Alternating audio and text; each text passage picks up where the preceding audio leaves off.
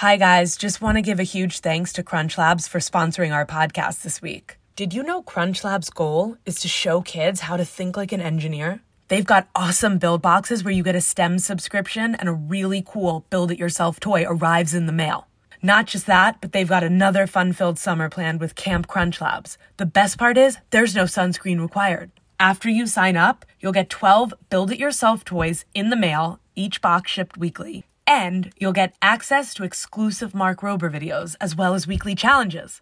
With Camp Crunch Labs, your kids will be learning and having fun all summer long. They can also participate in six challenges. And if you post to social media, Mark will choose one lucky winner who will get to visit Crunch Labs and be in the final video of the summer with Mark himself. That's pretty cool. Thanks to Camp Crunch Labs, we've got plenty to do this summer. It's such a bonus to have something so fun while learning at the same time. Don't forget, camp starts in June, so join soon. Make this summer your least boring summer ever and get Crunch Labs. Go to crunchlabs.com slash granny to sign your kids up for Camp Crunch Labs today. Did you know Granny McDuff now has a Patreon? You can get all episodes ad-free, games, puzzles, calendars, and more. You can even get discounts off Granny merch. Sign up now on Patreon. Go to GrannyMcDuffENT.com for more information.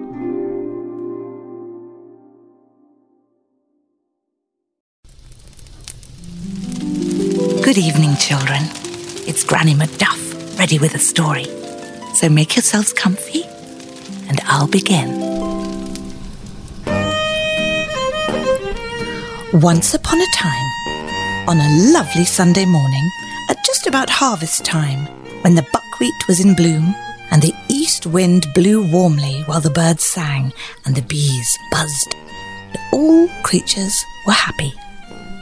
Mr. Hedgehog stood on his porch, his chin tilted toward the sky and his eyes closed. He was basking in the morning sun and humming a little song to himself.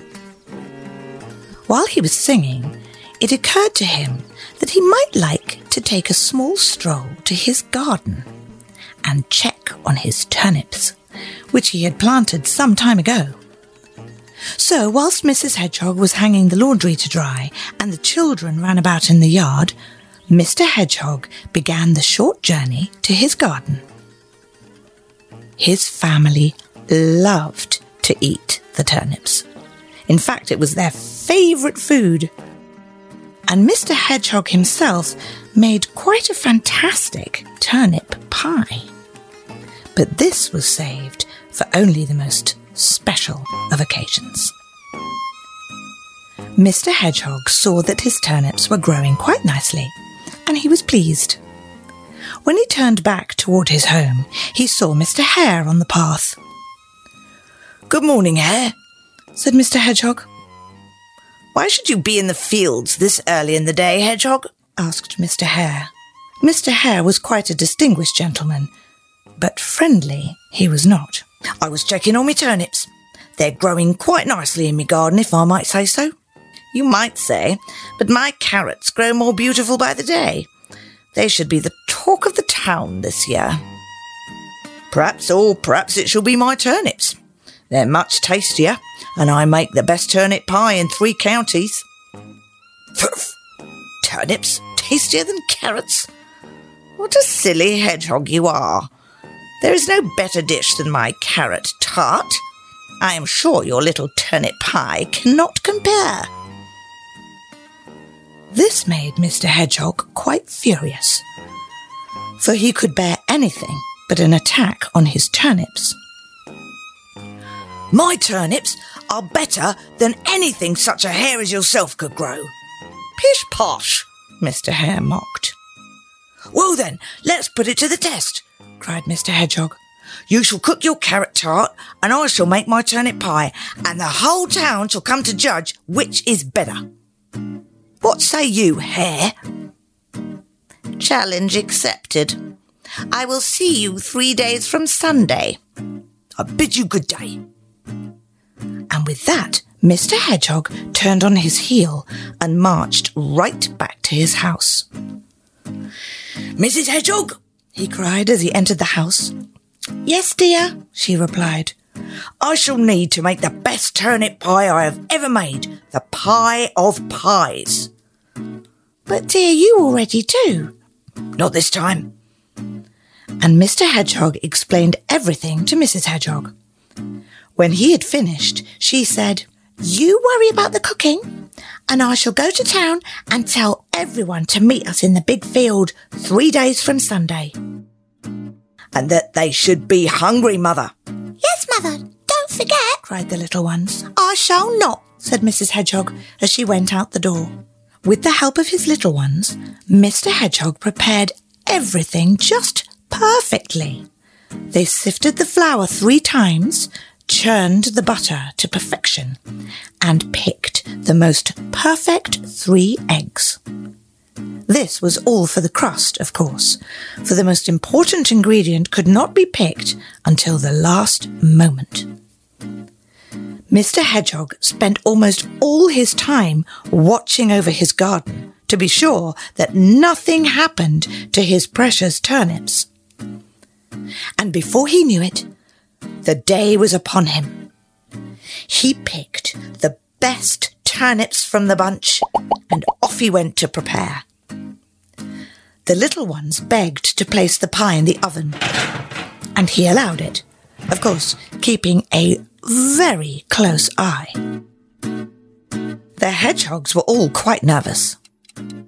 Seconds felt like years as they waited for the pie to be finished. Mr. Hedgehog prepared the whipped cream himself while the pie was in the oven. Round and round he whipped until it was perfect. And then they were off. To the field, to the field, to the field we go, sang the little ones as they skipped ahead of their parents. Everyone who lived in town was there, and in fact, from the neighbouring two towns. Mrs. Hedgehog, you have quite undone yourself, said Mr. Hedgehog.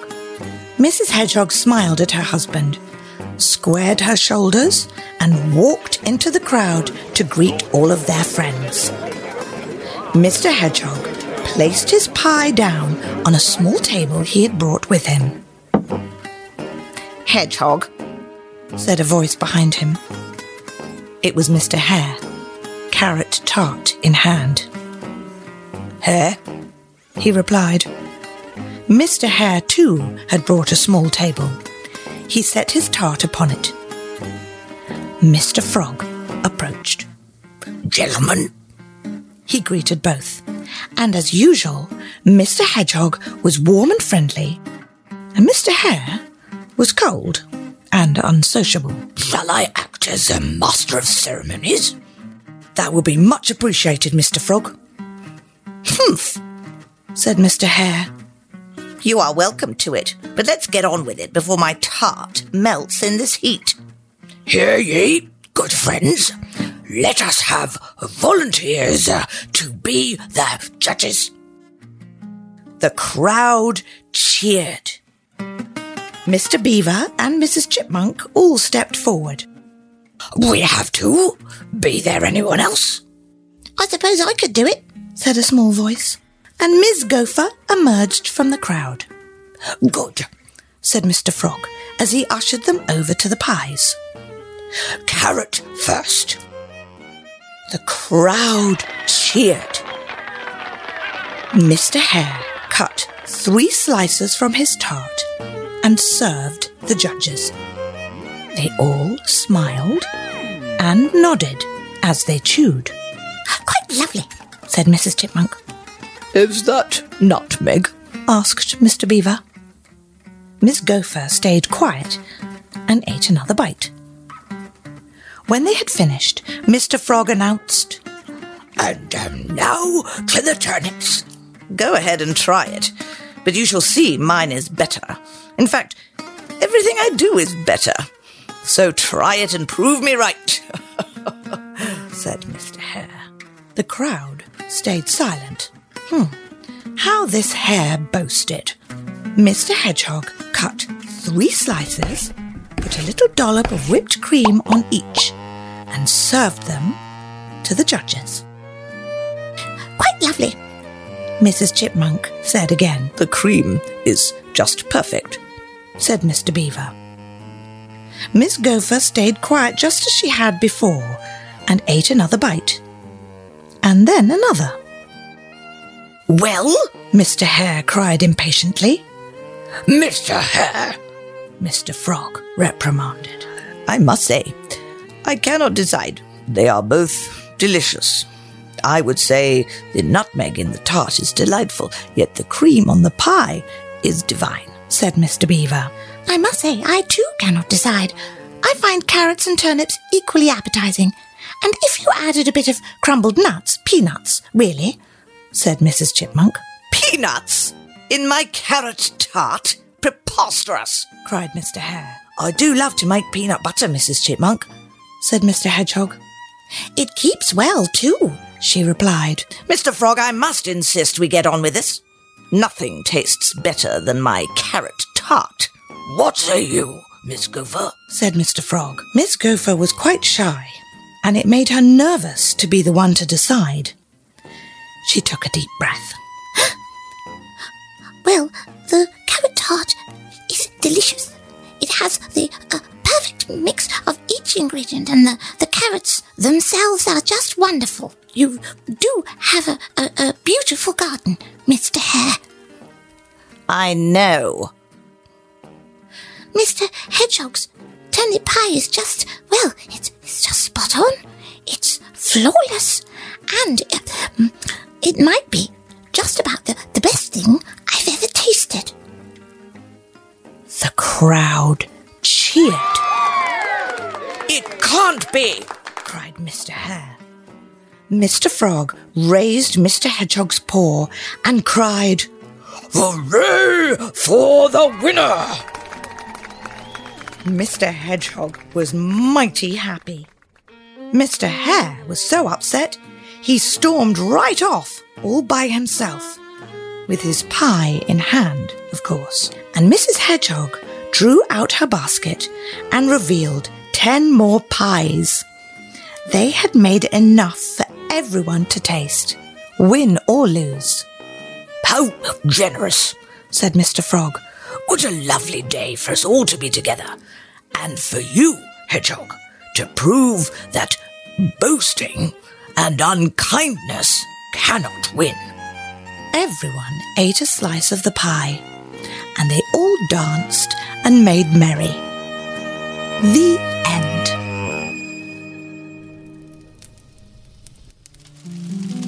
And now it's time to take a deep breath, close our eyes, so that we may drift off into a world of our own adventure. Good night, children.